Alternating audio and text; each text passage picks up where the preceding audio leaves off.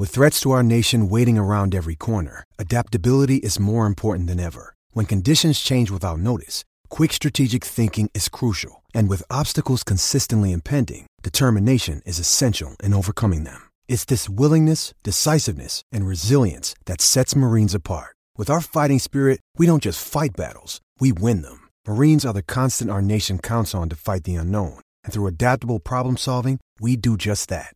Learn more at marines.com.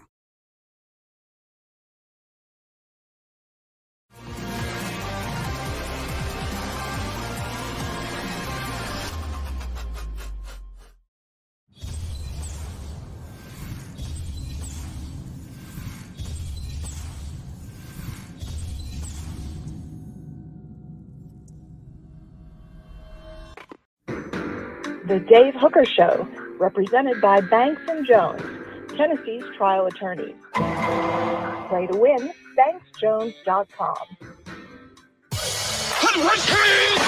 The Dave Hooker Show. A presentation of Off the Hook Sports.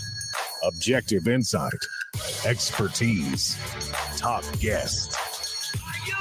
Available on YouTube, Apple, Spotify, and the Off the Hook Sports app.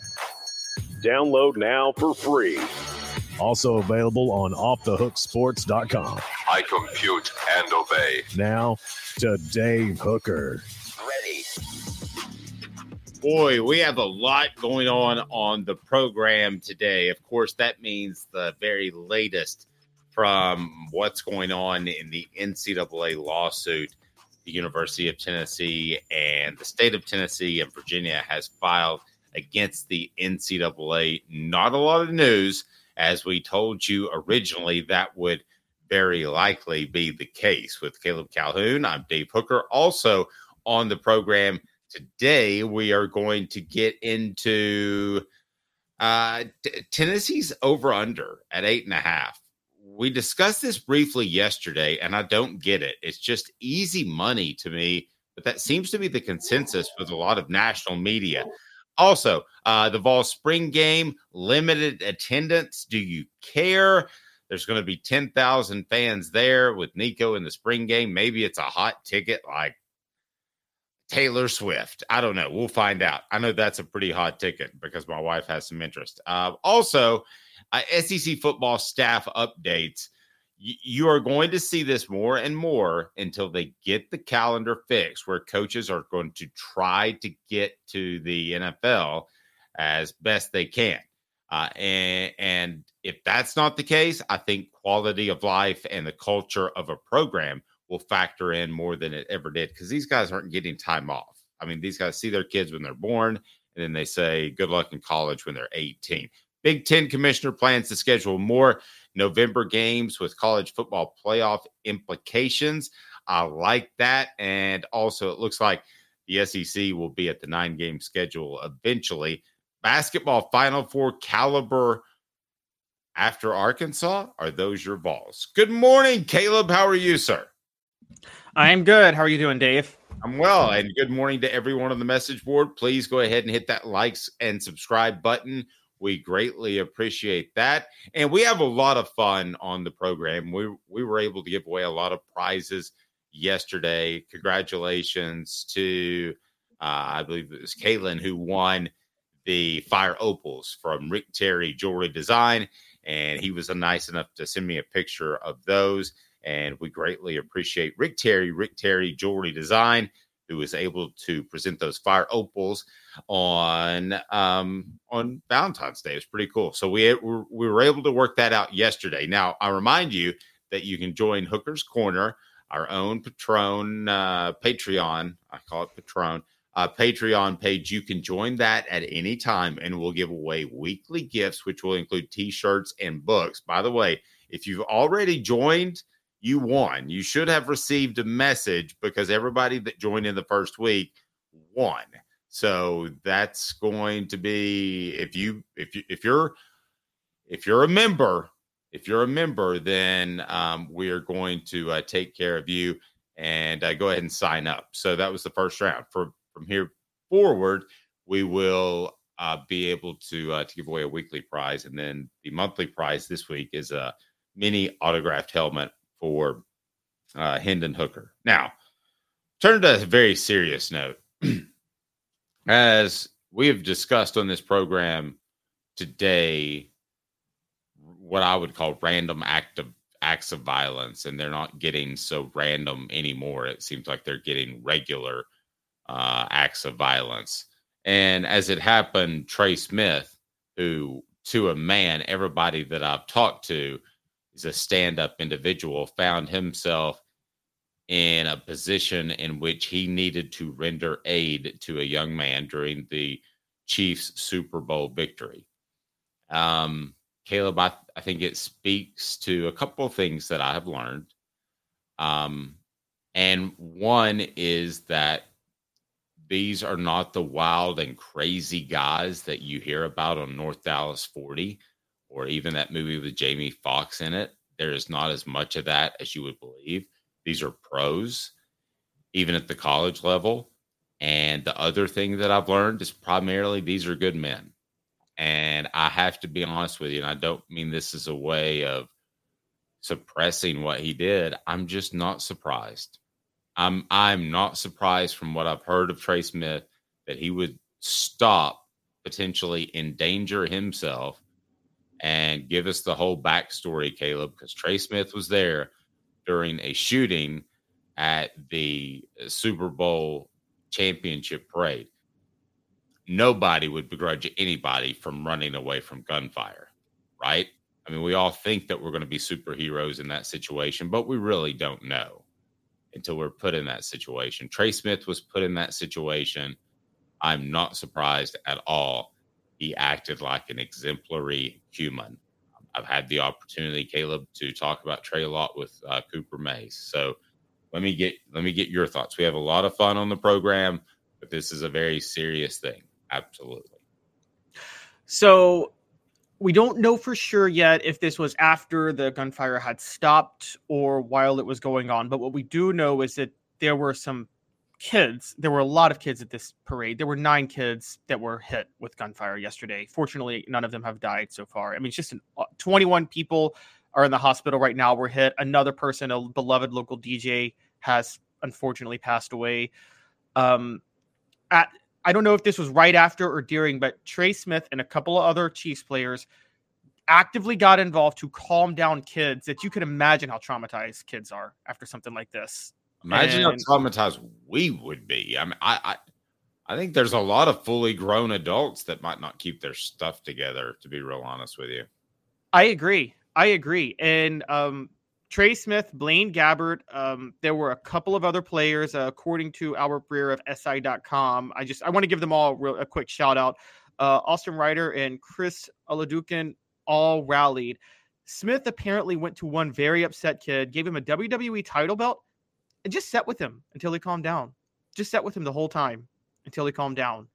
And you know, it, it seems like so minimal in a certain way, but it's so big in another way because it's the kind of guy Trey Smith is where you can tell just he has a genuine human he's the type of guy that has a genuine human connection with people and he's always been that type of person and i mean you know you think for the greater good help the masses but trey smith will come across one person no matter how you know whatever they need he will try to be there to do it and that's what he does and it's just i can't say enough for trey smith in that situation. And I'm with you.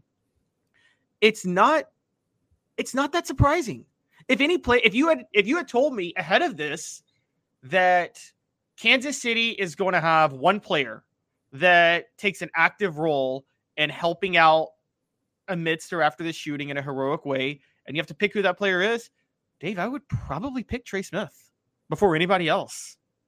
And that's crazy to think about, but I would. I mean, he's just that good of a guy. Yeah, I would have too, based off talking to Cooper Mays, and I'm I'm very blessed to get that sort of access about what he thinks about Trey, and he practically considers Trey Smith to be a brother right alongside with Cade Mays. So I mean that's pretty strong. I, I'm an only child, but I would imagine Caleb, you have a brother. To say somebody that you're as close to as your brother is is a pretty strong statement. I I, I believe firmly that yes, Trey Smith would have been one of those guys. And I believe that the perception either needs to change or has to change. I was talking to Cooper for the Vol report yesterday, and and he I was like, I want to take you to dinner just to thank you for for being there or lunch or whatever. And he goes, Well, I've got workouts. So mandatory breakfast from eight in the morning till uh, basically three in the afternoon. Then we get about a three hour break, and then we have to go back for mandatory dinner and meetings. Guys, these are full time employees. I mean, th- these are not. You think of North Dallas 40, those are you old enough to remember that movie? I've never seen North Dallas 40. Okay. I need to see it. it, it is, it is a, it's basically about the Cowboys of the 90s, but they said it in the 70s. They were ahead of the curve and they were wild and they treated women poorly and they did a lot of drugs. And I'm just going to go ahead and tell you guys that is not the athletes that we have been visiting with when it comes to Jacob Warren and Cooper Mays. And those off the record conversations, I'm telling you, those are not the type of players that are on Tennessee's team. I think it speaks to society and the fact that these guys realize they have an opportunity, Caleb, in front of them and they're way more mature. I mean, remember the Fulmer Cup? How people talk about how many players are getting in trouble. I can say this with zero reservation. You're rooting for a bunch of good dudes. To get to that level nowadays, it's become so specialized that I think if you're lazy, you get weeded out. But I think if you're a bad dude, a bad teammate, you get weeded out as well. So I would just like to pass that along is you're, you're rooting for not just great people that we work with, but you were rooting for Trey Smith and you'll be rooting for other players that will one day do a very similar thing. Unfortunately, these shootings are going to to happen again, but I've been astounded by how great of guys these have been getting to know them through the Vol report. And it's why, honestly, whether or not it's profitable, I uh, told Caleb, or I'm sorry, I told Cooper, I want to keep doing this. It's kind of a break even for off the hook sports, to be real honest with you. But I want him to have the money, and I want, I want him to have a, a place, unlike a press conference, that he can express his feelings. And he's just a good guy, man. I, I just the perception is so much different from the wild ones back in the day, Caleb, from what I've found over the past two years. Yeah, and you know, you're right, and it's it's funny because everybody talks about how everybody complains about today's players, but I think by and large, today's players in the NFL are so much better behaved than players 50 years ago. Largely, I mean, and look, there's an economic situation. Players 50 years ago did not get the medical treatment they needed for maybe mental health issues and head issues. They didn't have the financial means to be good guys, if you want to say that. Whereas now there's a lot more protections for them. But I mean, it, it, it's sad because like when Antonio Brown acts like Antonio Brown, who I think we can probably agree is the worst human being to play in the NFL, the last, one of the worst human beings to play in the NFL the last ten years, right? He like oh. in terms of character, he's at the bottom. Other than murderers. Yes, exactly. But well, uh, yeah, I said that's why I said one of. Okay, but yes, Aaron, Aaron Hernandez is at the bottom, but I'm talking about just not going extreme. Antonio Brown is one of the worst human beings. Most NFL players aren't like that, guys. Most NFL players are trying to make a living, feed their families, do right by the people that drafted them. They're humans like all of us. And and I think that Trey Smith even by that standard is just so much better. You talk, you know, there's there's a former Chief Dave that you covered who fits this bill who played for Tennessee too, and that's Eric Berry.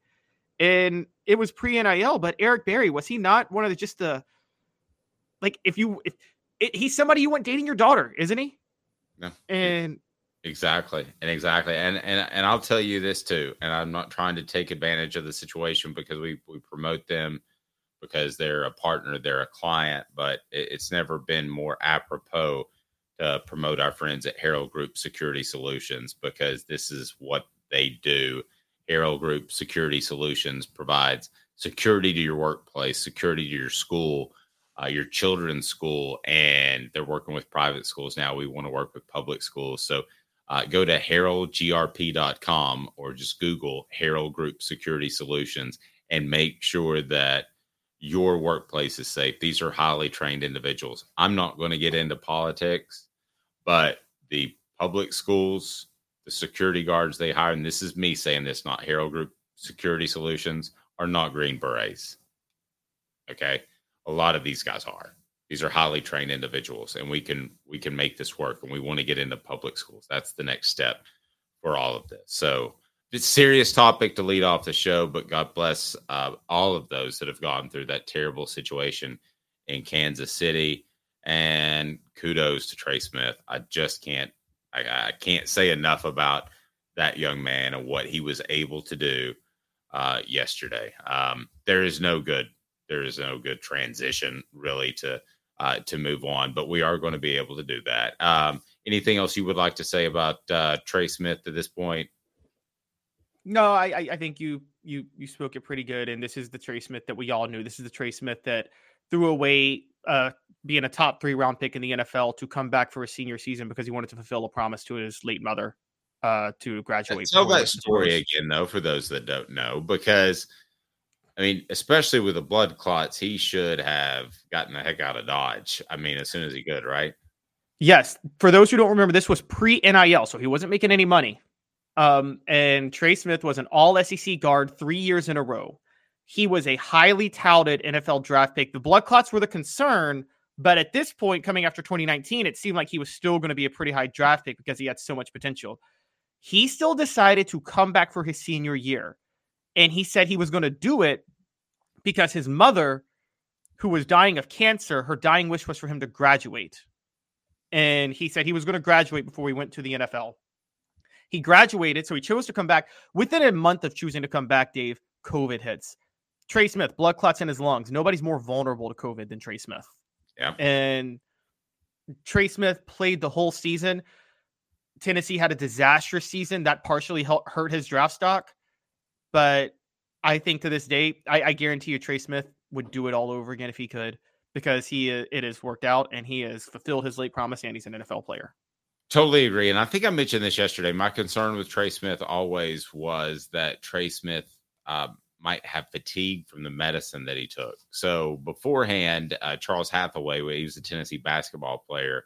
When you pretty much got blood clots, it wasn't necessarily the blood clots that that killed you or ended your career. It was the medicine and fighting through that. So um, uh, Trey Smith was able to do that. Seventh round pick. He's the he is well, I guess you could say Brock Purdy since he plays quarterback, but Trey Smith is the second best deal right now in the NFL, and he's about to get paid, and he absolutely deserves it. There is no good transition from something so serious, and you are in our prayers, thoughts and prayers, Kansas City. I'm I've been so close to flipping from a Dallas Cowboys fan, which I've been all my life, to a Kansas City fan. Trey Smith might push it over the top. It would be so bandwagon because they're winning, but I tend to root for people, Caleb, more than I root for jerseys. Uh, I don't know. I didn't cover any of the current Dallas Cowboys.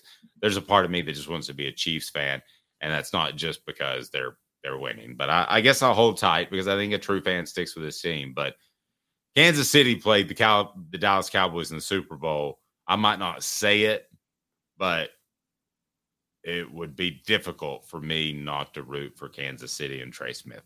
Okay, let's uh, no good transition. So let's just move forward. Go what the H? Tennessee just eight and a half wins. Wow, that's pretty stunning. Here we go. What the? What was he thinking? Release the hounds. The Dave Hooker Show. Keep cool. A presentation of OffTheHookSports.com. We have a new gambling partner we're going to announce, and I went into it and I told them that you're just going to have to give my audience uh, incredible buy-ins. So they're going to do that. Your first three buy-ins are going to be at 125 percent. I'll tell you more about that. But first, we're going to before we finalize everything uh, we're going to go off FanDuel's numbers, but I think betus.com, but don't do it yet because I'm going to give you the code where you get 25% more cash. So you put in 100, you get 125 back. Uh, pretty cool. All right. Tennessee football's over under set at eight and a half on FanDuel. Okay. Pick a word to describe this. asinine, asinine. And here's and I could get past. I, I told you this yesterday. I you know I, I usually debate with rankings. You know, reporters or whatever that set these over under win totals and predictions, and we can call them biased. But Dave, you know this. Vegas doesn't have any bias. They have a financial interest in setting this. Yes. And how in the world did they set this at eight and a half? I mean, this is absolutely ridiculous. Are they seeing something that I don't? Because this is ridiculous. I mean, they went nine and four this year with a significantly worse quarterback than they're going to have next year.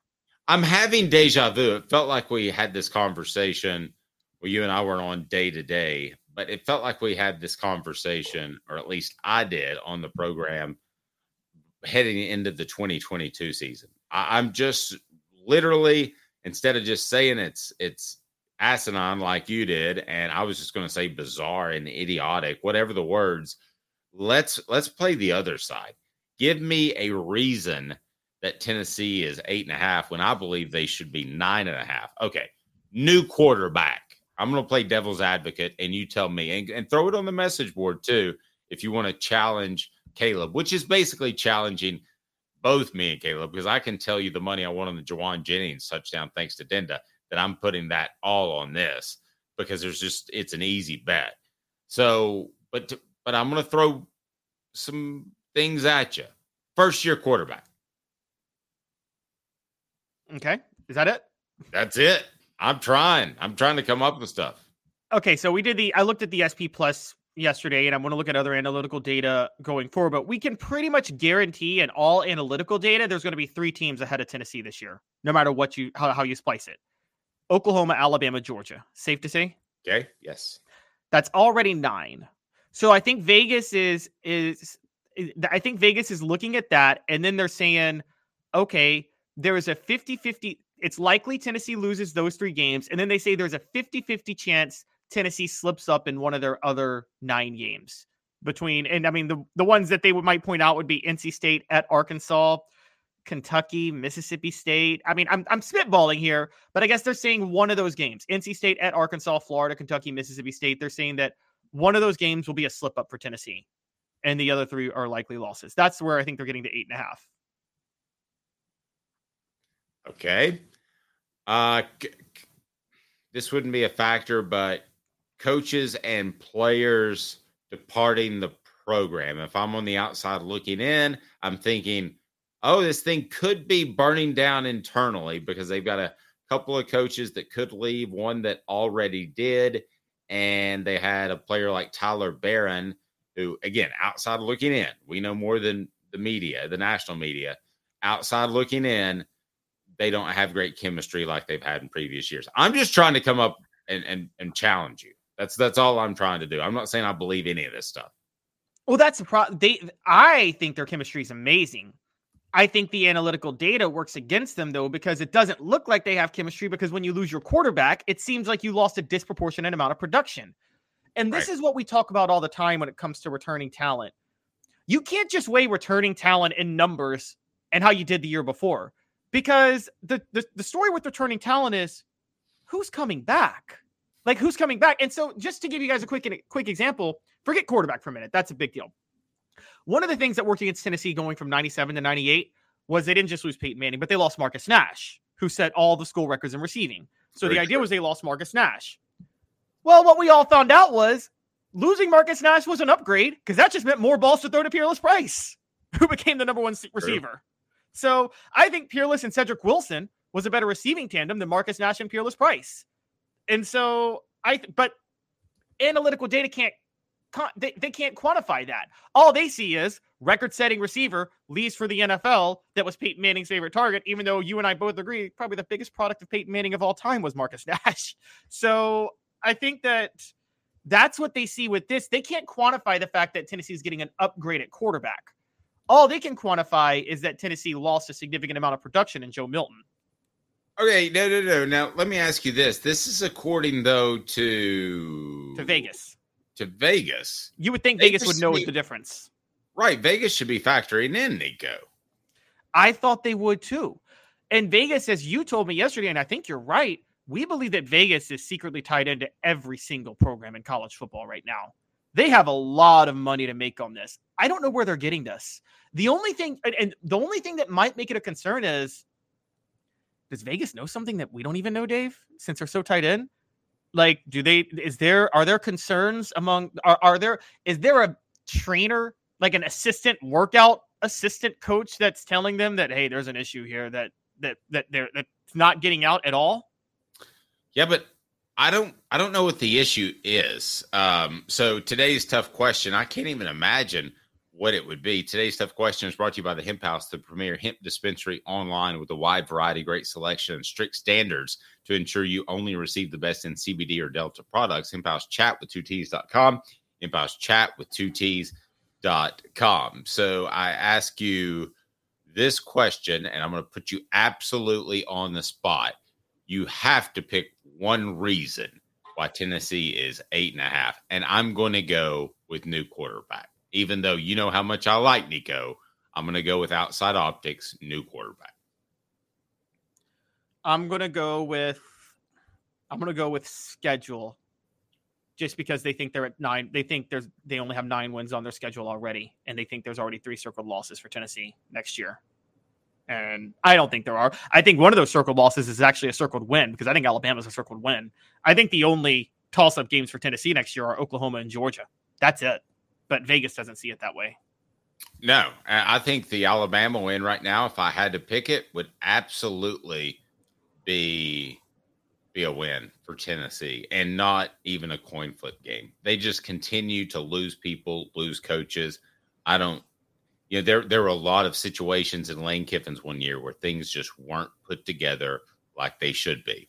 And when that happens, it costs you games. And it's going to cost Alabama a couple of games to work out the chemistry across the board with just their coaches, much less their players. City Heating and Air Conditioning, 50 years in East Tennessee. Integrity matters.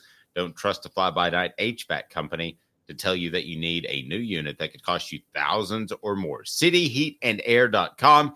Cityheatandair.com. Coming up on the program, Tennessee is limiting their spring game attendance by a lot. Does it matter? Do you care? By the way, today's tough question. We would absolutely love for you to vote on the question that is right now on the YouTube page. What if Vols just won eight games in regular season? We have four choices. Hot seat for Heupel, disaster, but keep calm, still growing. Eight is fine. Eight is fine, got 0% of the vote. Still growing, got 40% of the vote. I would call them the optimists. Disaster, but keep calm. 40% of the vote. I would call them the realist of let's not make a huge monstrous change because we've seen the decade of dysfunction. As a Tennessee fan, you've seen that. Lastly, hot seat for Heupel. I'm sorry, that's my choice. If other than a rash of injuries or Nico getting hurt, if they lose four games in the regular season, that's got to be hot seat. That's hot seat. That's easily hot seat. This is his fourth year. How many years do you guys want? And and I mean, this is a problem.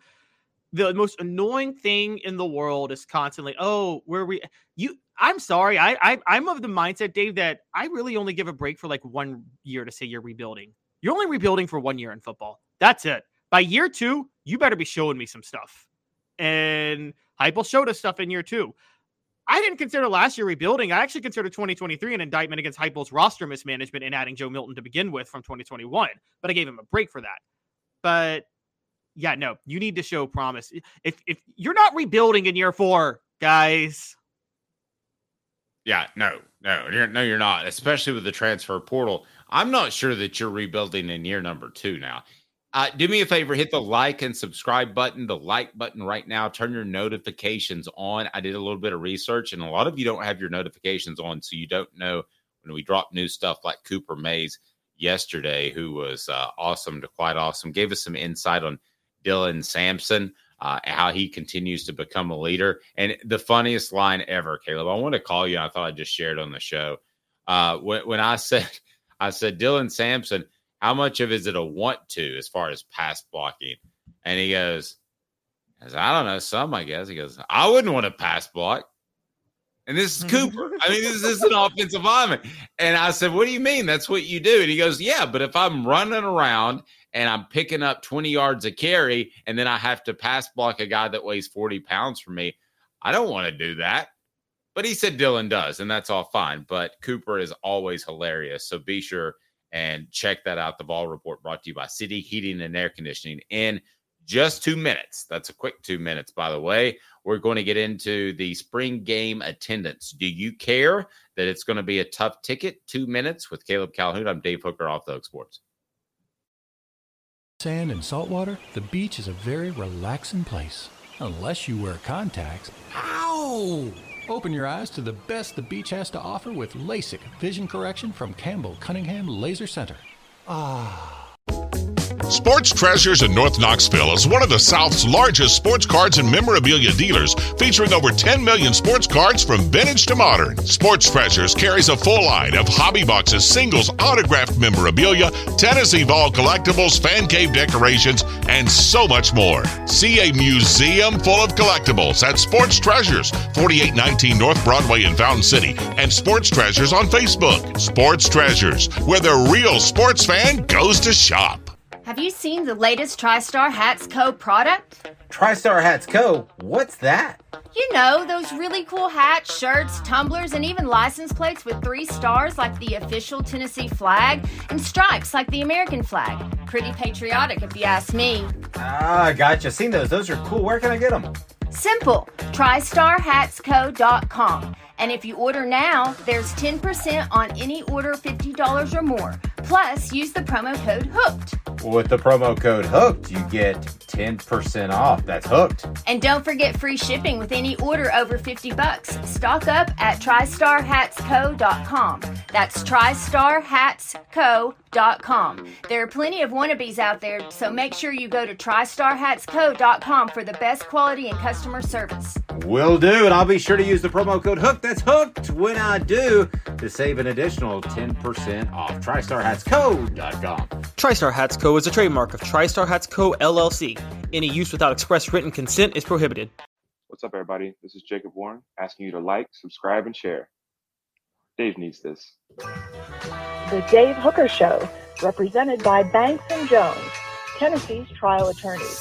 Play to win, banksjones.com. Um, who's this guy? Hello, wizard. The Dave Hooker Show, Who? a presentation of Off the Hook Sports, What? YouTube, Apple, Spotify, and the free Off the Hook Sports app. Back to Dave Hooker. So, Daniel on the message board, is anyone already accepting bets on Tennessee at eight and a half? Uh, yes, they are. So, you can go ahead and get uh, on board on that. We would love for you to do that. And also, uh, this, according to uh, Kalen, who was our first winner. I don't know why I said that like Christopher Walken. Kalen, our first winner. Um, so he is. Uh, let's create a Hooker's Corner tailgate to get more members. I'm not bad at cooking and grilling. We can do this to support Tennessee in the show. Love it. Win win. So we're going to do that eventually. Maybe we'll do it for the orange and white game because only 10,000 people are allowed in and we could have a big TV outside and people could watch. That's not the worst idea in the world. If you want to join Hooker's Corner, your ability to win weekly prizes and our monthly prize is an autograph helmet uh, via Hendon Hooker, an autograph mini helmet that looks pretty, pretty cool. So let me put the link on there one more time. We had an opportunity to give away uh, some fire opals from Rick Terry, Rick Terry Jewelry Design. So there you go. Join today. It's just nine ninety nine, and you're going to win nine ninety nine worth of stuff. We thank Sports Treasures for helping us out with that as well.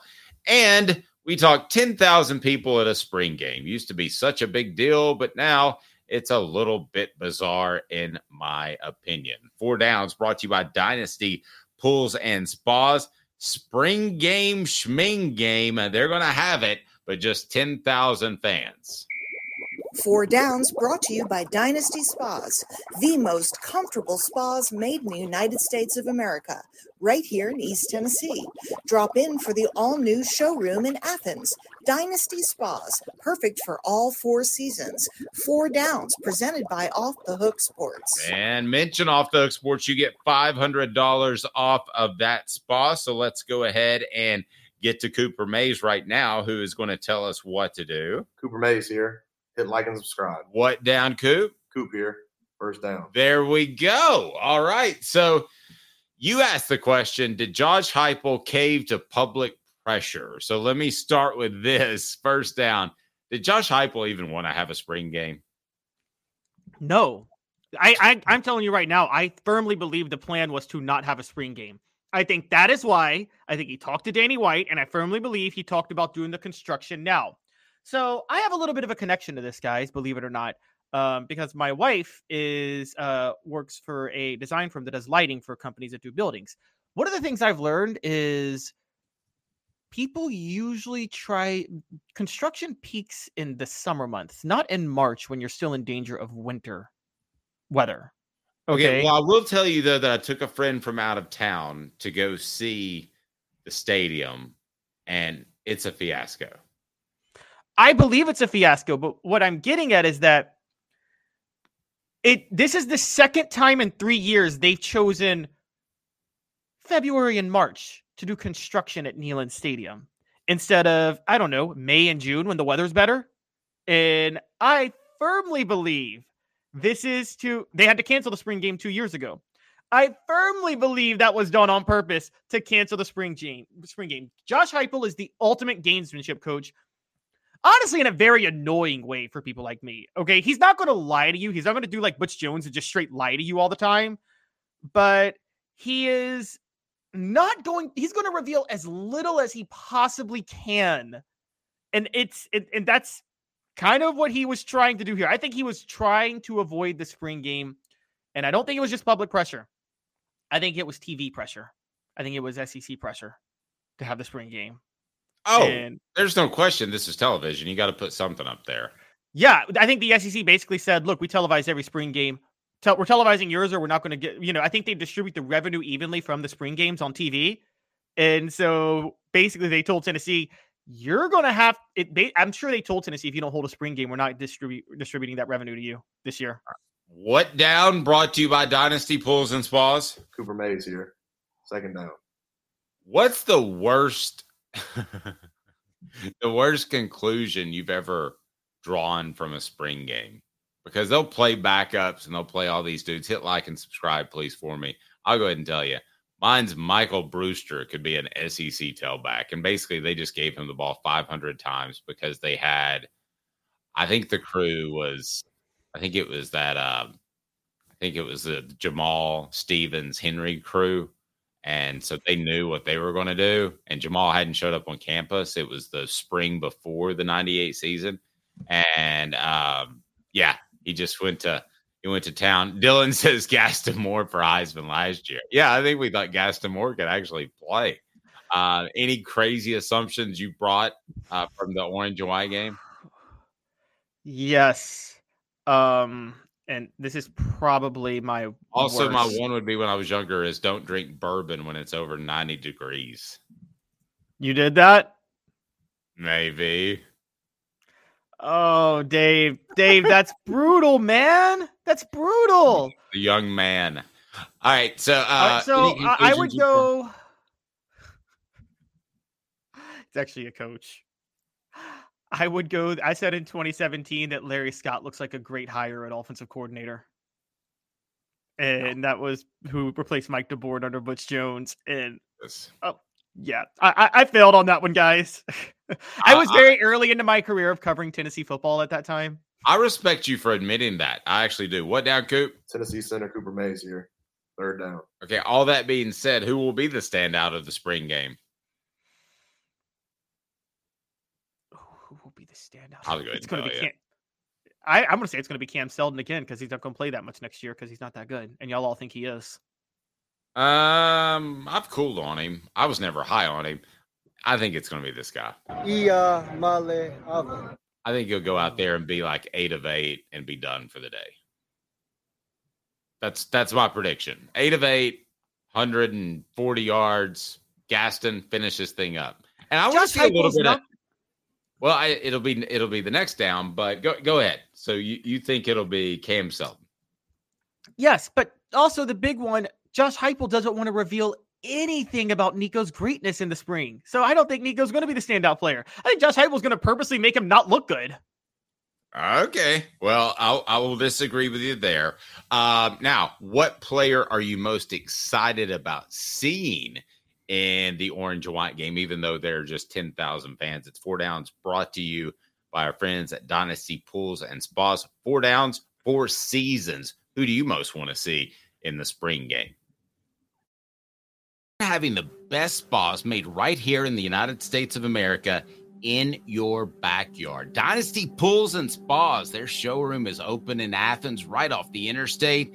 You can stop by and check out the best hot tubs and spas in the market. And then delivery, yes, they can do that to Knoxville or Chattanooga. They've got complete support, spa cover, and chemicals to keep your spa bubbling at its best. They also have pool chemicals as well. Dynasty Pools and Spas, amazing discounts for first responders, military, and even some blemish models that can save you a ton, and no one will ever notice. Mention Off the Hook Sports, get $500 off. Mention Off the Hook Sports, get $500 off. Dynasty Pools and Spas. Go to dynastypoolsandspas.com or stop by that showroom in Athens. Dynastypoolsandspas.com. Dynasty Pools and Spas. Cooper Mays here. Second down. Ah! Cooper All Mays SEC here. Center Cooper Mays here. Fourth down. Fourth down. Uh, Dylan says Lance Heard against James Pearce will have my attention. I was going to ask you, what player do you most want to see in the spring game? Mine's Jake Merklinger, just to determine how good he is, how much of a fall off there might be if something happens to Nico. I hate to tell you, Dylan, but I don't know how much contact I'll have. Probably thud drills at best. So I don't know that you're really going to see Heard versus anybody a lot. Um, but uh, my guy would be Jake Merklinger. Uh, I want to see him spin the ball. Man, you took mine, Dave. Hate when you do that because I was going to say that too. But yeah, I guys, there's going to be about 20 fake injuries in the spring game. I hope y'all know that. Okay, there's going to be like, oh, he was he he coughed one time last night, and so we had to hold him out for today because we had to quarantine him. I mean, you're going to see the craziest reasons possible for a player to not play in this spring game. For me, though, I'll I'll I'll, I'll depart from you a little bit, um, because and I will say I'll say Nathan Leacock because we heard a lot about him last year at receiver as the young star rising receiver. He's going to be buried in the depth chart again because of all the newcomers that Heupel's gotten, but I still think he's one of the future guys. So I think Heupel will give him some reps in this game, and I just want to see if he could work his way into maybe getting into the rotation. Tennessee's rivals Uh, are managing to keep together a staff in one case and adding coaches in another. Breaking that down, the show represented by Banks and Jones. 30 seconds. Banks and Jones? Well, it's because they're Tennessee's trial attorney. You can play to win with Banks and Jones because they'll go to trial. You've heard of other lawyers. They say they'll go to trial and fight for you. They won't. They just want to settle. That's the easiest way out. Well, that's not Banks and Jones, led by T. Scott Jones. They won't settle. They'll go to trial for you. Tennessee's trial attorney. They play to win. Truly, Tennessee's trial attorney when it comes to criminal defense or personal injury. Why settle? Banks and Jones. T. Scott Jones. BanksandJones.com. Hey, Alabama fans, I'm not ripping you at all. I promise I'm not. But this news makes me feel no better about the program if I'm in your shoes. Alabama coach uh, Kalen DeBoer has retained and promoted assistants Freddie Roach and Robert Gillespie. Gillespie, of course, coached at Tennessee. DeBoer announced Wednesday that Roach, the Crimson Tide's defensive line coach, will serve as associate head coach, which is basically just a way to keep him. A lot of these coaches want those titles because if you're associate head coach or assistant head coach, theoretically it helps you get your next head coaching job. It didn't with Trooper Taylor, and it hadn't a lot of times. I think it's kind of a silly ask, but you you got it. Um, and then Gillespie will remain, remain as running backs coach with the added title of assistant head coach. This is just stupid. I mean, this is basically giving somebody a title and more money because you're so desperate because you've lost so many people and you can't hire anybody else to fill their role. They've lost their offensive coordinator, a handful of other guys. This is the saddest good news that Alabama fans could possibly have because it's good news that they're staying. It'd be a lot worse if they were going. But the way I see it, this is terrible, bad news. And I see clearly because of Campbell, Cunningham, Taylor, and Haun. Enjoy life better when you see better. Local vision correction for LASIK, cataract surgery, and regular eye examination. CCTeyes.com. CCTeyes.com. Is this good, good bad news or bad good news? I mean, or is it just any news? I mean, I he what this is about. I mean, this is the. I, I'm dead serious on this. By Is the it- way, is I would like to announce something on the program today. Caleb Calhoun is our assistant uh, head lead co-host in charge of comedic relief. So I gave you a big new title. Do you, do you Oh, feel better I- now? I'm so honored. I'm so Yes. honored. Matter of fact, I remember. Gillespie, who, by the way, I never was wowed by him at Tennessee. Were you? No, but I thought he got wronged a little bit at Tennessee by Jeremy Pruitt. Jeremy Pruitt basically pretended to tell Robert Gillespie he was going to retain him on the staff so he could keep the 2018 recruiting class together. And then two weeks after the signing, he he nixed Robert Gillespie like that. And I'm like, that was a low blow move, honestly. Um, so yeah, so that was a pretty snake move by Jeremy Pruitt. Um, but yeah, I, I I think Robert Gillespie has enough recruiting ties in the South at this point. He's done a he, he's very well connected as a recruiter that I think that's going to be the biggest reason that he could end up working out. Um, Freddie Roach is look. I mean, we are talking about potentially a very young Rodney Garner, and you know, I mean, you know, I, I I will say that Freddie Roach has shown he's shown drive and he's got very good connections and things like that, but they're mostly Alabama, but there is some Louisiana and Mississippi.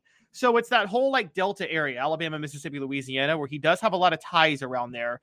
Um, and so this is about recruiting ties in that region, whereas Robert Gillespie is about recruiting ties in Georgia, Florida, South Carolina. As everybody who's actually from the South knows, there are two deep Souths. One is low country, which is Florida, Georgia, South Carolina, barely Florida. And then one is Delta, which is Alabama, Mississippi, and Louisiana.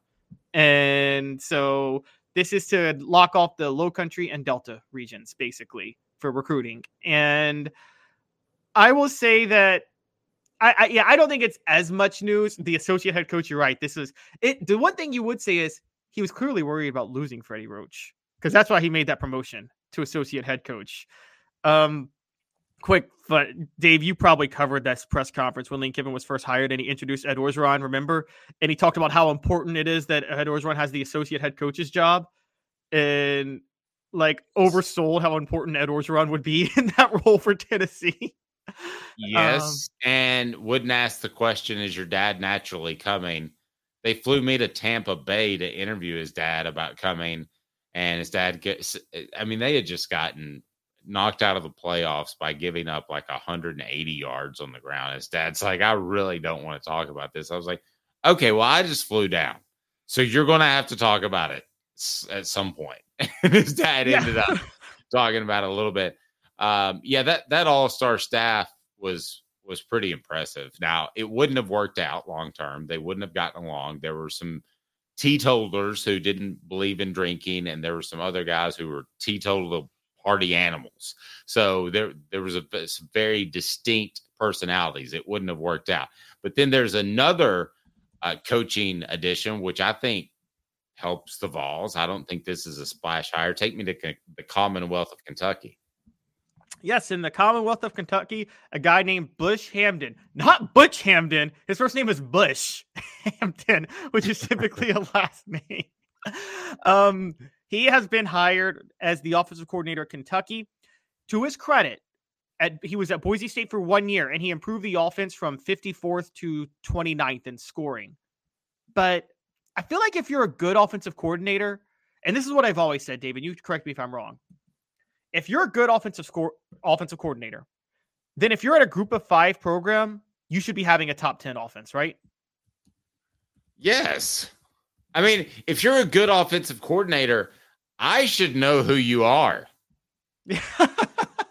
Yes. I mean, I don't I don't want to sound mean, but Bush Hamdan is a little bit out of left field. Um, he was um, Missouri's quarterbacks coach in 2022. So he's an Eli Drinkwitz disciple. He coached receivers and quarterback in 2020 and 2021. He's a he also coached under Chris Petersen at Washington in 2018 and 2019. He was Matt Ryan's quarterbacks coach in 2017, the year after they blew a 28 to 3 lead in the Super Bowl.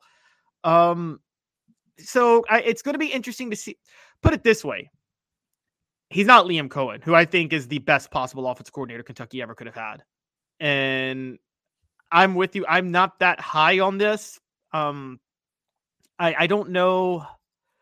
I don't know what Mark Stoops' thought process is with this hire, particularly when he's got to face like let's be honest, Kentucky and Missouri are that's borderline an SEC rivalry, and just like who's like you, know you know what I mean. That's that, that at most years that's borderline an SEC rivalry that no one cares about and um so yeah i just i think um i don't know what the move is with uh bush hamdan i, Did I don't you know hear one of the things that he asked about Kentucky?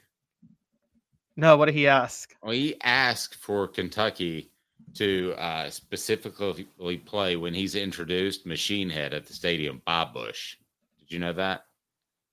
okay is that a joke or are you uh It's a joke. huh Yeah.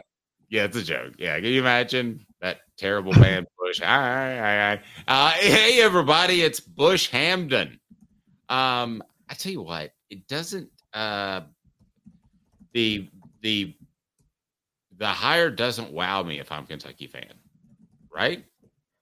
Doesn't. do yeah no what- i agree i agree um it's but this is what mark stoops wants you know this dave mark stoops doesn't want headliners on offense running the show he doesn't like that um and i mean it's it's it's very in case you i don't know if you remember this kirby smart wasn't that different when he first was at georgia remember his first hire was jim chaney and then jeremy pruitt hired jim chaney away this was actually if you remember this this was nick saban's philosophy uh, over a decade ago, wasn't it? When remember when Nick Saban hired. Jim McElwain, he did not like headliners on offense. No, and see, it's what I like about um, what Josh Heupel's done. I feel like he's put enough. He's put as much emphasis on recruiting and getting guys like James Pearce. And by the way, we know uh, we just got word of a, a change in Tennessee staff, so we're going to get to that. But we want to finish up here. Um, when you look at Tennessee and what they've done recruiting wise, they've put every bit the effort into a James Pearce or uh, the Ross kid. His first name's escaping me all of a sudden. Um, the, the edge rusher Jordan is Ross. in. Jordan Ross. Yeah. They put as much effort into those defensive guys as they have the offensive guys. So it's not like that. Uh, it's it's not as if whatsoever you have Josh Heupel just recruiting to his strengths. I mean, you're talking about Pearce, you're talking about Ross, you're talking about potential All SEC players they've gone out and gotten, and we haven't even mentioned Arion Carter, who I think is going to be a superstar. I think Arion Carter, at the end of the day, will be borderline as impactful as Pearce. I think Pearce plays a more impactful position, but I think those two guys are going to be elite players uh, out of this whole defensive side of the ball. I think those are the the guys two, the guys likely to be most likely to be elite. I'll throw another one in there after talking to Cooper Mays, Elijah Simmons, if he's healthy, uh, has an opportunity to go from kind of a nobody to uh, top first two days. He can get mean. He's got to get mean. Some truth to that. There's some truth. I mean, you know, maybe who could this is where this is where Fred White would be useful. Get Fred White to call Elijah Simmons his girlfriend or whoever and just, you know, just start ragging on him since Fred White's the best trash talker ever, right, Dave? And so like. And I think Kalen's right. Um, not Caleb, Kalen who, on the message board. Stoops is content, not as much pressure to win championships, gets paid very well. I, I think that's true. yeah, that's exactly right. That's I think exactly I think right. he's I think he's he's Jerry Green, but he's not as old as when Jerry Green got the Tennessee job. I don't think there's any question that Jerry Green was fine winning 20 games a year. Um, making the NCAA tournament and really didn't care that much how deep they went. That was a golden parachute job. What, what's weird to me about Stoops is he's doing it 15 years before Jerry Green did it. That to me is 15 years uh, after, you mean? No, he's doing it 15 years before in his career. 15 years younger. Oh, okay. I see what you're Yes. saying. Yeah. Yeah, Okay. that that the part is the part that's bizarre. To I mean, me. there So- are there are to be fair, there are lifestyle moves. I mean, you know this, Dave. Rick Byrd at at Belmont never accepted a larger job, and he only would have accepted the Tennessee job. And he openly said, "He said I got a good life here in Nashville, live or at you know coaching at Belmont, and he didn't really want a bigger job. Wanted to keep Nothing wrong with that. Sometimes you got to learn that. Um, I have. So, uh, Caleb, we have uh, breaking news that's just coming down the pike right now. Tennessee with another change on their coaching staff. What can you tell us about Brian Jean-Mary? Yes, and uh Brian Jean-Mary, according to VolQuest, and ha- has accepted the Michigan job. He is now returning to Michigan. Uh, Bim McKee has just reported that. Um, it's the second assistant the Vols have lost within a week. This is more of a telling one because Brian Jean-Mary is going from a college job to a college job. Little bit more of a red flag because I mean, you know, when Jerry Mack left from a college job to an NFL job, you and I have talked about that, Dave. That's not about Tennessee. That's about the work-life balance of college versus the NFL. Agreed. And but Brian Jean-Mary is going back to Michigan. He has coached at Michigan in the past, so it's not like this isn't a um, place where he's been. But it's not like he's a graduate of there or anything like that. It's so it is telling that he went back up there. He coached there in 2020 when Jim Harbaugh was when they were actually kind of bad. Funny enough, so. I wonder if this is just a promotional role or if he likes Michigan better or if he feels like he has more growth opportunities up in Michigan. But I I I don't know the details of why he went back to Michigan. Well, I don't know what Michigan offered him that Tennessee didn't. I was told uh, Sherrone Moore, who is the new head coach, really, really liked him and that he was going to make a push. So whether that means more money or more love or more responsibility, or, and I'm not even joking, it made me uh, an associate head coach title. That Moore was going to do everything that he could to get him. That's why I started to lean towards uh, Tennessee would lose, and he kind of could pick up the tenor in our conversations. Tennessee could lose two um, coaches, so now they've lost um, uh, two coaches. Sorry, Mac. Oh, sorry, I thought you were about to name it. Yeah. no, it's fine. They, they lost Jerry Mack. Uh, is this disconcerting? Scale of one to 10. 10, uh oh, people are jumping chip. Uh, one, they're replacing these coaches with better better coaches. I think it's like a three to four. The only thing I think that's concerning about it is, and you talked about this yesterday, having staff openings, even if it's not going to hurt, even if they're play coach staff members you aren't going to miss, the attrition alone can affect how you do other things. Like you said, like they probably have to retain Willie Martinez now because they just can't afford Have to. Yeah, you have to. You just can't afford to let him walk, and while you're trying to replace two other guys, it's just not a great look. It's going to hurt you in recruiting. It's going to reset salaries. There's just a lot of other factors. So I think from that perspective, it's a concern. But in terms of are they good? Like neither of these coaches left Tennessee because they didn't like Tennessee. You're right. It sounds like Brian Jean-Mary got a better offer at Michigan. Okay, fine. And The optics are that it's a lateral move, though. I think that one hurts. Anybody that knows anything about football, even prospects, I would say, should know that coaches are trying to get to the NFL because the calendar is so untenable. So you have that situation in uh, Jerry Mack. So I, get that. I think the fact that this is kind of a lateral move, even though Michigan just won the national title, they're they're similar programs. I, I think the optics aren't good. Um, but I think Tennessee knows that they were not elite coaches. We had Jimmy Hobbs. We talked about uh, this yesterday.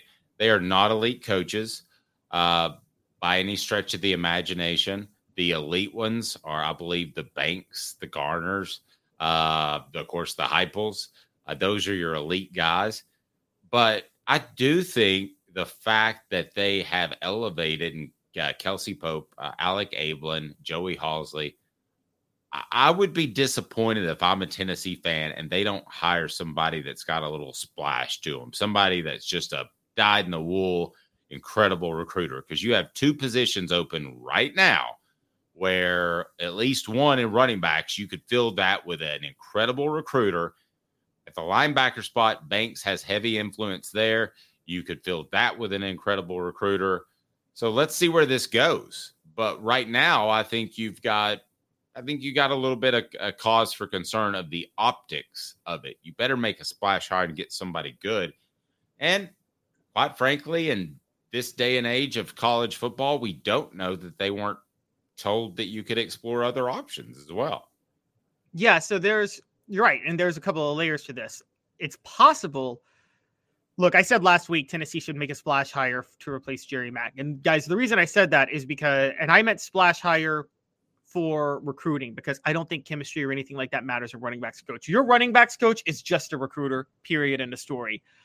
I think it's a little different for um linebacker coaches. I think there's some coaching that's required.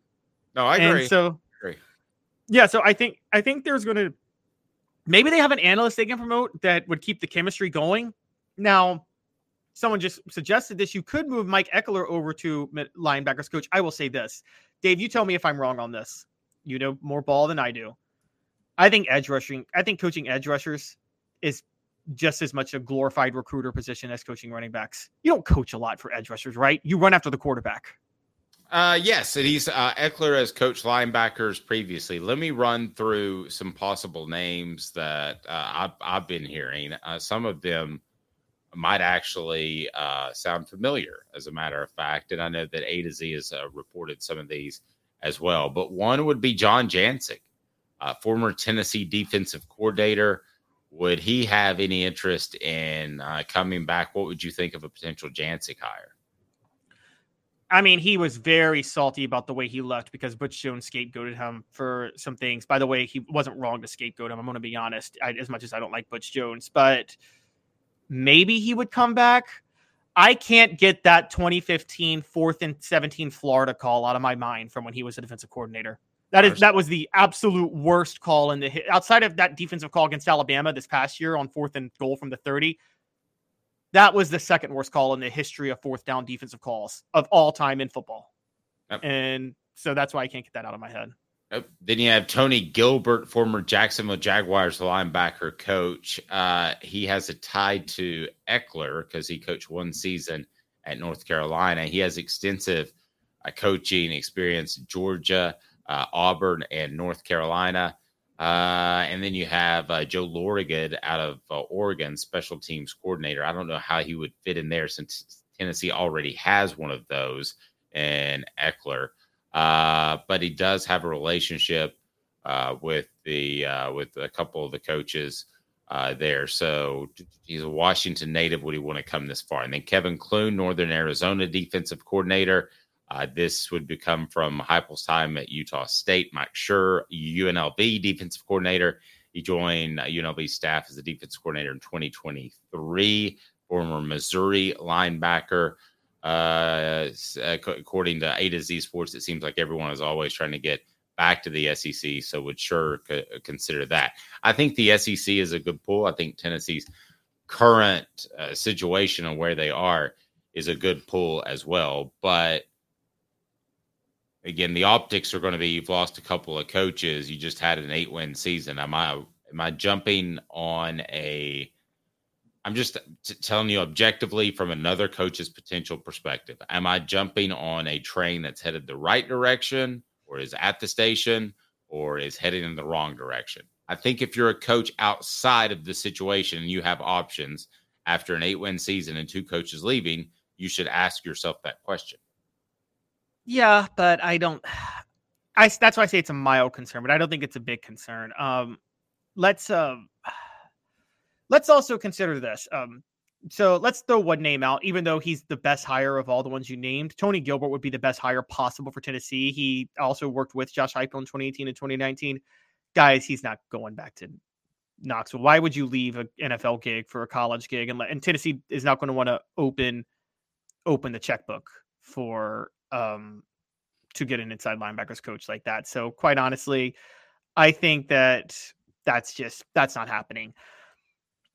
One of the things with Brian G. Mary, Brian Jean-Mary, excuse me, I, I apologize, is that he was a coordinator one time, and it was under Charlie Strong. I believe it was Charlie Strong at South Florida, um, for a three year period from 2017 to 2019.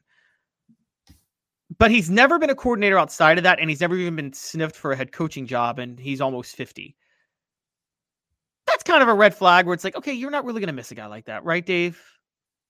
Sounds a little Chavis like. Um, if you want to vote on our poll question on the YouTube page, what if the Vols won just eight games in the regular season in 2024? 15% say hot seat for Heupel, 48% said disaster, but keep calm. 35% 35% say still growing, and now some votes for eight is fine. I don't care what you say and what sitcom you like the most, but eight isn't enough in 2024. Uh, two minutes, and then coming up on the program, are the Vols suddenly a Final Four contender again after a big win against Arkansas? I feel like we're on a roller coaster of basketball. Two minutes off the sports. Got cataracts? We can fix that. Never miss another moment. With a little help from Doctors Campbell, Cunningham, Taylor, and Hahn at cctis.com. Hi, I'm Rick Terry, and we at Rick Terry Jewelry Designs pride ourselves in the highest quality craftsmanship from a family owned business here in Knoxville for over 35 years. At Rick Terry Jewelry Designs, we also take pride in being an affordable option for all your game day accessories, especially those fire opals. At Rick Terry Jewelry Designs, we want to be your jeweler every day and especially on game day. Go Vols! Hi, Mike Davis here with City Heating and Air, reminding you to always dare to compare. Our team provides quality local heating and air service, installation, and maintenance across East Tennessee. We use only the best equipment like American Standard heating and air conditioning for your residential, new construction, or commercial needs. Honesty, dependability, and customer satisfaction have been the cornerstones of our business since 1961. City Heat and Air. Dare to We believe every day is a good day to be thirsty. With free samples on draft and lots of flavors to choose from, Tennessee Cider Company prepares a hard cider that's easy to enjoy. Some say it's the signature cider of the South. Others say it's the cure to your craving. They all say you'll savor every sip. The area of Gatlinburg has so much to offer, and so does Tennessee Cider Company. Add us to your list for shopping and fun experiences. You'll be glad you made the trip. Find our cidery in the Mountain Mall on the Gatlinburg Parkway. Sip smart. Sip the good stuff. Sip Tennessee Cider Company. Thirsty yet? Doors open at 10 a.m. The Dave Hooker Show, represented by Banks and Jones, Tennessee's trial attorneys. Play to win, banksjones.com. You're listening to The Dave Hooker Show, a presentation of OffTheHookSports.com. The internet is full of pictures of each and every one of you. Available on YouTube, Apple, Spotify, and the Off the Hook Sports app. Download now for free. Is there nothing you people can't do? Also available on OffTheHookSports.com. Yes, Smoky Mountain Red, the blonde in the cider ad is a cutie. There's no question about that. We yet to have some cuties because, well, I guess they could be cute considered by some, but they're all dudes. So uh, right now on Hooker's Corner, we've got all dudes. So the uh, it's it's you're the Johns. Uh, you need to go ahead and join today. It's just nine ninety eight, and that's ninety eight for, of course, the 1998 season. But if you join today, then we'll go ahead and get you in the drawing for the Hendon Hooker mini autograph t- helmet at the end of the month. Plus, we will have a weekly drawing of a t-shirt or a cap. So everybody that is has already joined should have received an email from me that you can choose between your book or your shirt. So if you have not or if you haven't had a chance to respond to it, check your spam because I'm sure a lot of these can go to spam, especially with my last name being Hooker. That's no fun. Is Tennessee a Final Four type of team again when we were just throwing dirt on them yesterday? Yeah, I mean, I, I go back to the A and M game, and I we I wanted to hear your take on it and Jimmy's take a lot, but I do think that they were incredibly hot behind the three point line. I think Tennessee was tired because they don't play, they don't go deep enough. I completely agree with everything that Caleb has said, and I think he's been on the forefront of that for a long time, even though you've ripped him um, on the YouTube page. I don't believe that Tennessee lacks depth. I believe they don't utilize depth. So, yes, I think they're still a Final Four caliber team. They're going to have to use some sort of load management. I'm not talking about not playing players, but playing them a little bit less to get fresh legs underneath them. I don't think a first round bounce out of the SEC tournament would be necessarily a bad thing. Uh, Caleb, but yes, I think this is one of uh, eight teams that I look at, and I think in the nation is Final Four caliber. By the way, South Carolina looked great against Auburn. Travis points out that would be the other team in the SEC that I would point to. Yeah, South Carolina isn't. I mean, they are. Lamont Paris is coach of the year in the SEC. I mean, there's not even a close second. He is the he is by far the coach of the year in the SEC. So as for Tennessee, um, I'm going to give them credit first because yesterday. Now I know Arkansas is a 500 team, but it was a road game. So when you play a 500 SEC team on the road, that's the equivalent of playing a, a lower seed in the NCAA tournament, wouldn't you say, Dave? Yes, I can go with that. Okay. What did Arkansas do yesterday? They went red hot from three in the first half. They couldn't miss anything. Tennessee, and this is why I say teams that go red hot from three, that's not an excuse when you lose, because guess what? You're inevitably going to run into a team that's red hot from three in March, and you have to be able to withstand it. So what did Tennessee do yesterday? This is why they look they looked like such a veteran team. They played so smart. Everybody's going to talk about the second half where they ran away and won in dominating fashion 46 they which is why they won 92 to 63. I look at the first half. Arkansas's at home. They can't miss from 3. They're playing up tempo, a way Tennessee doesn't like to play. Tennessee doesn't panic at all. What do they do? They turn to their go-to scorer in Dalton Knecht and they play their inside out game in Jonas Adu, and they find who has got the hot hand, which yesterday was Jordan Gainey. Now, those are the three things you need to do on offense if if the other team's red hot. You find your go-to score. You go to your go-to score in Dalton Knecht. You go down low to Jonas Aidoo. And then you find which guy is hot from outside, whether that be Vescovi, Josiah Jordan James, Jordan Gainey, Zakai Zeigler. And that's how you do this. And give a lot of credit to Zakai Zeigler. He didn't panic when things got out of hand. He kept things under control, which he does very well. So I think that's a very good sign for Tennessee that they were very smart and that they played like veterans. So I know that they dominated the second half, but them going into halftime with a lead when Arkansas was that red hot for from three is quite honestly one of the I think that's the biggest story of the day is that they were able to go into halftime with a lead when Arkansas was unstoppable on offense and hitting everything. No, I, I, I think that one of the things I was thinking about during the game last night is that we talked about and we we joked and probably overspoke a little bit that Tennessee, if they need points in the tournament, needs to tell four guys to go stand over in the corner and let Dalton Knecht score. Yes, you can do that, but you don't want to be too dependent on that, right? Yeah, they shouldn't. They need to. They actually should turn to Jonas Aidoo first. Okay, I I, I can roll with that.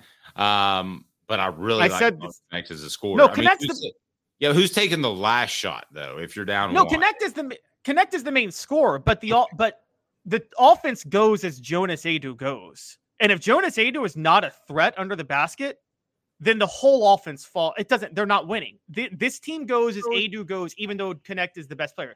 Like those Spurs teams, Dave. Tim Duncan was the best player, but they went as Manu went. Remember that they went how they did what they went as Manu went. And if Manu didn't play well, the Spurs weren't going to win. Yeah. And so that's the thing with Dalton Knecht. Now, to knock them, Tennessee had a 20 point lead with 13 minutes left to go in the game. Rick Barnes still played Aidoo, Knecht, and Zakai Zeigler all 30 minutes. What are you doing, Rick? It was 13 minutes to go in the game, and you're up by 20, and you're still playing your starters 30 minutes and more. There has to be a movie out there. Can anybody think of one um, that uh, is a movie clip that's like, oh, Rick? I mean, that's what we need. We need like somebody who has played one. We're like, oh, Rick. Rick, that's what we need. Something along the lines of, uh, but uh, I'm not saying it's going to be nearly as good, but something along the lines of it has this meaning, but it doesn't say it. You suck, you jackass. Yeah. I mean, and we don't want Peyton saying, They're like, that is total bullshit. That's hot. um, yeah, we need an all Rick one. Here's the thing, Caleb. I think you you've come up with ideas and found me to be what very very flexible, right? Right. I, I when you when you when you came up with. By the way, tell us about the latest uh, history videos that you have. So uh, the latest one is about how Jim Harbaugh restored Michigan. I've got one coming up on Kalen DeBoer and how he came up and how he's going to become a how he got to Alabama in the first place. My best one, I want you guys to all take a look at it. It's a two-parter on the entire history of bowl games and the national championship and how it evolved in college football to begin with. And Well, when you get when you get a chance to uh pl- when, I, when you give Caleb a chance to plug something, buddy, he does it. Um, so wow, you asked me to shamelessly plug it, but okay. no, it just went on uh, went on a little long. I thought. Um, by the way, Smoky Mountain Red found the email. So if you're a part of uh, Hooker's Corner, you've won. Find that email and spam. And if you don't have it, email me just David off the hooksports.com and I'll I'll get it taken care of. Uh, but he's not gonna. I, I think I'm flexible. But still, at the end of the day, you came to me with the idea of doing the history videos, and I was like, man, I, there's part of me that wishes he'd spend that time elsewhere. I was wrong. Uh, you, you, the videos have been great. They've uh, picked up subscribers. One has like a couple of thousand views, and they're there forever, and they're awesome. But at some point in my life, I'm probably going to get past the point of being flexible and wrong. The old dog, new tricks, right? We can hope and sit here and say, man, wouldn't it be nice if Rick Barnes went deeper into his bench? Wouldn't it be nice if there was more of a free flowing game and they got up and down the court? Wouldn't all this be nice? But are we really just kind of eating edibles when we think about that? Because uh, Caleb, I don't know that he's going to change at 76 years old. Isn't he 76? No, he's not 76. I don't think he's 70 yet, but that was nice to go there. I think he's 70. But here was why that's I could understand if you won a national championship. You've been to one Final Four in your career. How do you have a philosophy? like, how do you have this philosophy and say my philosophy's worked? I'm great, even though I'm one of the most consistent underachievers in the history of the NCAA tournament. Okay, it's it's it's the same with Tony Bennett, the coach of Virginia, not the singer. Okay, Yes. Tony Bennett. I do like that Tony Bennett. He's got a wacky style. Tony Bennett was a defensive focused team, believing all you got to do is focus on defense to win titles. And Virginia kept getting bounced out early because what have I always said, Dave? Scoring wins championships. Finally, after Virginia became the first number one team to lose, remember that when they became the first number one seed to lose in the tournament when they lost to UMBC Yes. in the first round? Yes. he revamped everything that season. Didn't sacrifice his defense, but he started saying, "I need to, fi- I need to make sure guys can get me buckets when they need to on offense." And he focused on offense. And what did he do the next year? He won the national title. And so that's you need a coach that's willing to change his philosophy a little bit at certain times. You know, Johnny Majors actually was very good about that, believe it or not. Johnny Majors consistently made different hires for staff hires that kept him winning. Nick Saban did it better than anybody. Yeah, the, the And- year they started 0 and 6, he replaced Ken Donahue with uh, I can't remember who it was. Uh, and they guy ended up named Doug Matthews, I think. Funny enough, not a. But then he eventually got Yeah. Larry. He eventually got Larry Lacewell. That was the big change. Was Larry Yeah. Lacewell was the brains. Um, and he, but he yes, hired he- Fuller. I just don't. Okay, what's more likely that Tennessee scores 70 in the tournament or that Rick Barnes is still the head coach when he turns 70 in July? That they score Uh, seventy in a tournament game. Yes. At The Tennessee. Oh, that Rick Barnes is still the head coach in July, but they're going to score seventy in a tournament game. Okay. I hope so. Don Self, State Farm agent. Don Self, customer service still matters. He is a State Farm agent in Collegedale and Ooltewah. Go to donself.net. It's right below donself.net. They'll take care of you. Everybody wants to save money, but you got to remember that, man, if you want to place that claim, you want customer service. How many times will they score 70 or plus? Or let's he's 69 now. So how many times will, will they score, will they score 69 or more? Uh, we, that's an that's a question for Hooker's Corner if there ever was one. But uh, um, They outscore his age. yes, because I think the problem will be can they get to 80 when another team's red hot from three, and I'm not sure if they'll be able to consistently get to 80. Because there's always a there's always a moment where you got to get to 80 in a game. There's always a game where you got to get to 80. Giggity. That's what we need. And we need the Ricky from Boyz n the Hood. Ricky! Uh, he is Caleb Calhoun. I'm Dave Hooker. This has been a presentation of Off the Hook Sports. Join Hooker's Corner on our Patreon group today. If you have any trouble email and finding it, you can just do this. How about Dave at offthehooksports.com? And you will win a ton of prizes. It'll be well worth it. You'll get inside information. What do we have up there now, Caleb? We have some recruiting discussions about. Yeah, we've got a discussion about David Sanders Jr., um, who is a top target for Tennessee. And coming up later, we are going to have one about Josh Petty, an offensive, another offensive lineman. So we got some fun stuff up there. Papa J, I'm sorry. This one was a little bit short because uh, Caleb has a commitment he has to get to. Uh, he's got a baby on the way, so we're working around things. Uh, we'll be with you. Not today, not a baby on the way today, but uh, No, no, no, no. He's not leaving to go have a baby. Uh, but tomorrow in the program, we'll have a special guest. Looking forward to that. Uh, thank you very much. This has been a presentation of Off the Sports.